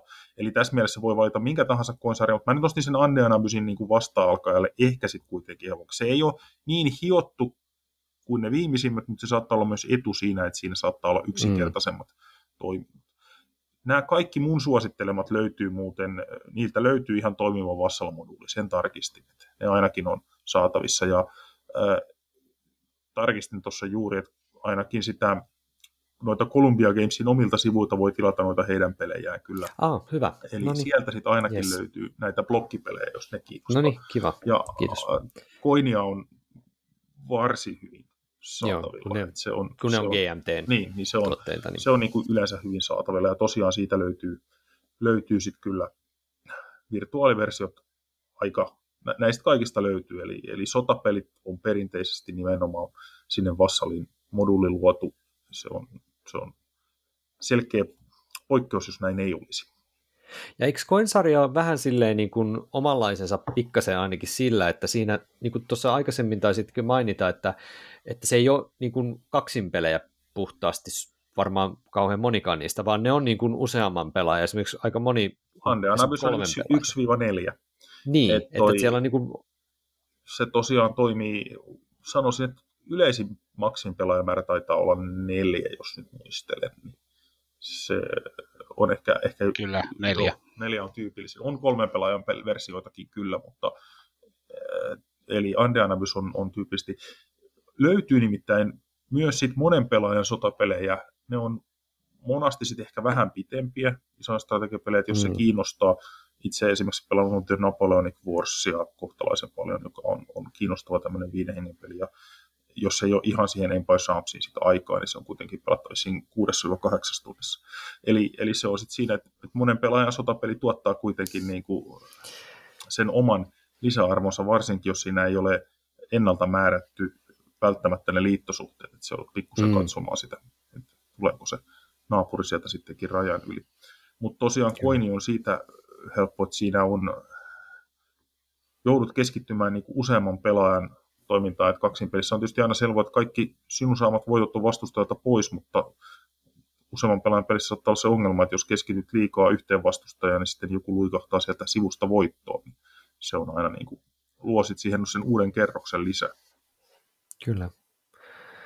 Okei, joo, mutta se on kyllä hyvä sarja ja, ja taitaa olla myöskin tosi suosittu sarja, eli jatkoa ja uusia coinpelejä taitaa tulla ihan tässä niin kuin tasaiseen tahtiin, eikö sitä vaan, eli se on ainakin elinvoimainenkin sarja. Kyllä, Kyllä. siinä on, taitaa olla jo toista kymmentä, että mm. viimeisimpiä on tämä VPJ Arposen tämä All Bridges Burning, mikä on siis Suomen sisällissodasta, joka on kolmin peli. Kaksin peli on se, oli se Colonial Twilight, joka on tästä Algerian konfliktista. Et tuota, ja loput taitaa olla nelinpelejä. Olen kuullut, että testauksessa ainakin on ollut tässä niin kuin moderniin Syyrian konfliktiin liittyvä peli, jossa olisi kuusi osapuolta, vai Oho. onko siinä jopa enemmänkin. Tuota, okay. Se e-, ehkä niin kuin yllätti sekä julkaisijan että sen suunnittajan Volker Runken tuota, niin, se, että miten se Andean Abyssin jälkeen niin moni otti sen saman pelisysteemin ja lähti kehittelemään omia pelejään siitä. Ja tuota, se on osaksi myös sen Volk, ainakin näissä podcasteissa monesti mainitaan, että se Volkke ei ole niiden kaikkien suunnittelija, mutta hän on niin kuin aulisti jakanut tietämystään siitä, miten voi tehdä tähän sarjaan liittyvän pelin, että kaikki käytännössä sitten kiittävät häntä kuitenkin sitten vuolaasti siellä ohjekirjassa. Toinen sellaista ristiinpölytystä tai evoluutiota, kun annetaan, annetaan silleen vapauksia, niin sehän kuulostaa tosi hyvältä, että varmasti siinä sitten pelisarja kehittyy ja on hyvin eri henkisiä ja eri tyylisiäkin versioita, mutta kuitenkin niillä on se yhteinen selkeä sellainen niin kuin sydän tietyllä tavalla kaikilla näillä koinpeleillä. Mutta hei, me ollaan saatu aika, aika niin kuin hyvä ja erilainen. Meillä ei nyt ollut yhtään päällekkäisyyttäkään edes, ja, ja tota, tota, teillä oli hyvinkin tällaisia, niin kuin, mulla oli ehkä tämmöisiä niin kuin, vähän reuna-alueempia ehdotuksia näihin sotapeleihin, ja monta hyvää peliä varmasti jäi mainitsematta, ja esimerkiksi kommenttipuolella, jos keksitte hyviä es- esimerkkejä, niin sinnehän voi kanssa laittaa, mitä voisi ehdottaa tämmöiseksi niin kuin askellukseksi eteenpäin kohti niin kuin poispäin siitä memoirista niin sanotusti peleiksi. Ja tässä kohtaa voisin kiittää sitten mukana olleita Anttia ja Markoa, että olitte messissä ja, ja tota, tota, teitähän pystyy seuraamaan ja teidän sotapeleihin liittyviä kirjoituksia sieltä teidän blogista, eli kertokaa lyhyesti vielä, mistä onkin siis kyse. Teitä taitaa olla muitakin siellä kirjoittamassa, että se on vähän isomman porukan systeemi vai? Joo, tämä meidän blogi on nimeltään Huoltoreitti, löytyy siis huoltoreitti.fi. Kyllä. Eli, tuota, siellä julkaistaan tavoitteena 1-2 artikkelia kuukaudessa.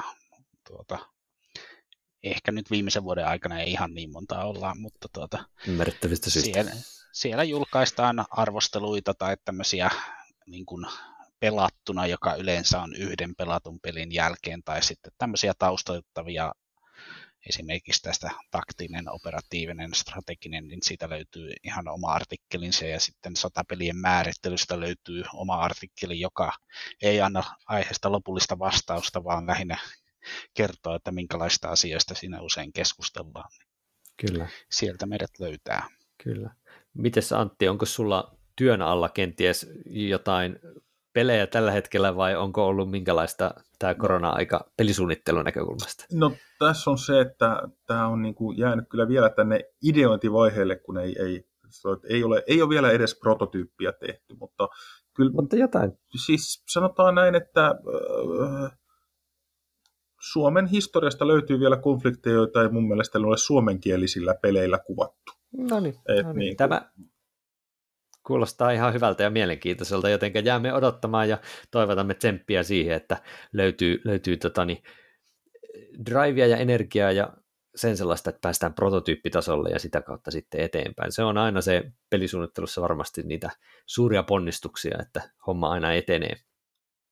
Ja hei, kiitoksia tosiaan vielä kerran, kun olitte mukana ja kiitoksia kuulijoille ja palataan taas sitten tuolla pöydällä digital-puolella sitten lauta lautakunta seuraavan jakson merkeissä.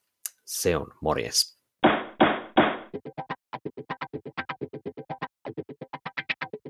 Lautakunnan kokous päättyy.